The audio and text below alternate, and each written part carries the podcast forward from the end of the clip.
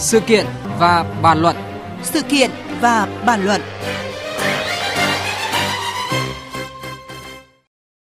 Thưa quý vị, thưa các bạn, vụ hỏa hoạn tại công ty cổ phần bóng đèn phích nước dạng đông tại Hà Nội đã qua gần 20 ngày nhưng vẫn là đề tài nóng trong dư luận xã hội. Trong khi công tác khắc phục hậu quả đang triển khai thì một thông tin bất ngờ vừa hé lộ, đó là hai năm trước, công ty Dạng Đông đã xin di rời nhà máy để xây dựng chung cư nhưng chưa được các sở ngành của Hà Nội đồng ý. Trong một diễn biến liên quan, sau vụ cháy, Chủ tịch Ủy ban nhân dân thành phố Hà Nội đã ra công văn khẩn yêu cầu di rời nhà máy Dạng Đông. Câu hỏi mà dư luận đặc biệt quan tâm lúc này là lô đất gần 6 hecta đó sẽ được sử dụng vào mục đích gì? Trong bối cảnh Hà Nội đang quá tải về mật độ các chung cư cao tầng, thì việc chưa đồng ý cấp phép có phải là thành phố đang lắng nghe, cân nhắc để dành phần đất này cho công viên cây xanh hay là công trình công cộng hay không? Mục sự kiện và bàn luận hôm nay với sự tham gia của kiến trúc sư Trần Ngọc Chính, Chủ tịch Hội Quy hoạch Phát triển Đô thị Việt Nam sẽ bàn luận về câu chuyện này. Bây giờ xin mời biên tập viên Minh Châu bắt đầu cuộc trao đổi với vị khách mời. Trước hết cảm ơn ờ, kiến trúc sư Trần Ngọc Chính đã tham gia chương trình ạ. Xin ờ, chào thính giả Đài Tiếng Nói Việt Nam. Như ông đã biết thì ờ, sau vụ cháy và sự cố môi trường xảy ra ở công ty cổ phần bóng đèn phích nước Dạng Đông thì ờ, chủ tịch Ủy ban dân thành phố Hà Nội đã ra một cái công văn khẩn yêu cầu di rời nhà máy này ra khỏi trung tâm thành phố. Và vấn đề được người dân quan tâm lúc này đó là gần 6 hecta đất sẽ xây dựng công viên cây xanh, công trình công cộng hay là sẽ lại thêm một ờ, dự án bất động sản là chuyên gia quy hoạch đô thị thì xin hỏi ý kiến của ông ạ. Tôi cũng hết sức quan tâm về dự án này. Thế thì ờ, tất cả mọi người, công dân thủ đô, người dân cả nước thì hết sức quan tâm về cái việc là di rời các cơ sở công nghiệp với ô nhiễm ra, ra khỏi nội đô. Và khi mà di rời ra thì ờ, chúng ta phải làm gì? Chúng tôi thấy là trong quy hoạch người ta có cả rồi. Vì thế nên là cái khu phẩy 5,7 hecta ờ, của nhà máy dạng Đông nằm trong một cái khu vực mà theo tôi là rất nhiều dân cư hay nói cách khác là mật độ dân cư đây rất là đông do đó cho nên diện tích còn lại cái quan trọng vẫn là tạo nên cái diện tích để chúng ta xây dựng cây xanh, mặt nước, đặc biệt là xây dựng thêm những cơ sở hạ tầng xã hội như trường học, như khu khám bệnh hay những cơ sở mà vui chơi cho trẻ con. Ờ, cũng có thể là xây dựng ở mức độ nào đấy về nhà ở, nhưng nó phải phù hợp với cái mật độ và vấn đề giao thông cũng như là tất cả những yêu cầu của đô thị ở khu vực đấy thì cái đấy thì có phải phải làm được cụ thể hơn. Vâng, như vậy là theo quan điểm của kiến trúc sư Trần Ngọc Chính thì ông ủng hộ một cái phương án đó là xây dựng ờ, những cái công viên cây xanh và công trình công cộng. Cũng phải nói thêm rằng là ờ, cái khu đất của công ty Dạng Đông thì nằm trong cái thủ phủ công nghiệp một thời của thành phố Hà Nội và từ lâu thì đã được đánh giá đó là một khu đất vàng. Vì vậy ờ, đã có không ít cái ý kiến lo ngại rằng là liệu cái quy hoạch đất công cộng trường học thì có thể sẽ bị xê dịch nhường chỗ cho một cái dự án chung cư cao tầng. Vậy ờ, hậu quả sẽ là gì nếu như khu vực này tiếp tục có thêm những cái dự án cao tầng, khu đô thị hay là trung tâm thương mại? Và nó sẽ tác động như thế nào đến hạ tầng và môi trường sống của cư dân ạ?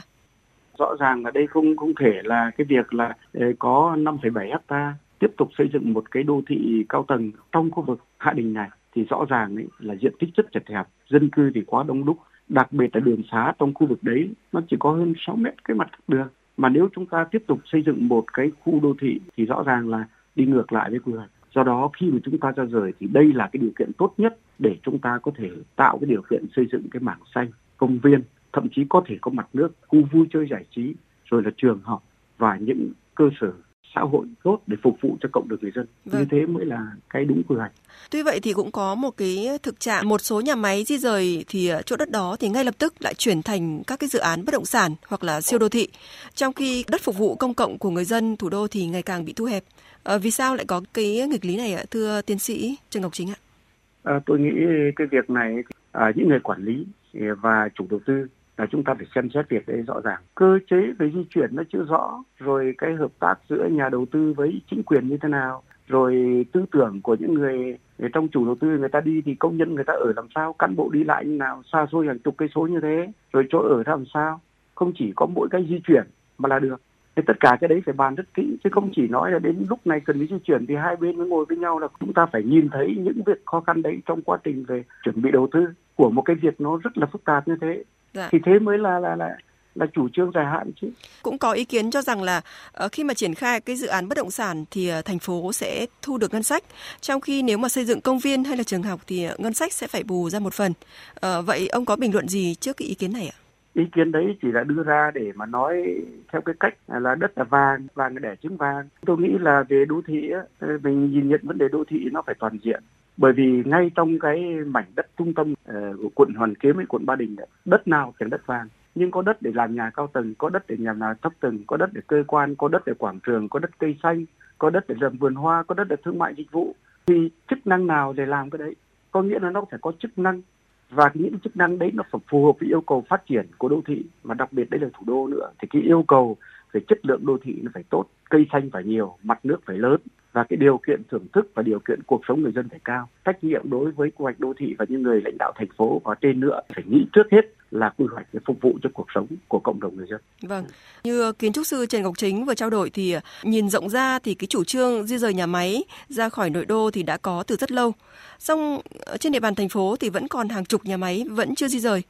Theo ông thì cái việc chậm trễ này đang vướng mắc chủ yếu ở khâu nào và nguyên nhân vì sao ạ? Theo tôi được biết thì ờ, trong 12 quận nội thành chúng ta có khoảng còn 117 ờ, cái sinh nghiệp công nghiệp gây ô nhiễm mà chưa được uh, giải tỏa ra khỏi nội đô. Đây là một bài toán hết sức khó để giải quyết được cái việc là di rời một cái cơ sở công nghiệp đi ra thì trước hết là mảnh đất ấy là ở đâu, giá trị mảnh đất là gì, có rộng hay không và từ đấy ta phải xem xem là cái mảnh đất này trong quy hoạch thì người ta định dự kiến làm gì sau khi di rời, chủ đầu tư được gì, rồi sau đấy để miếng đất đấy giải quyết vấn đề gì để xã hội hay của đô thị đấy được hưởng cái gì ở miếng đất đấy. Thì rõ ràng là chính phủ và bộ dựng và thành phố Hà Nội phải hết sức kiên quyết và có một cái cách làm việc khoa học và nó phù hợp với yêu cầu về pháp luật đối với lĩnh vực về về quy xây dựng.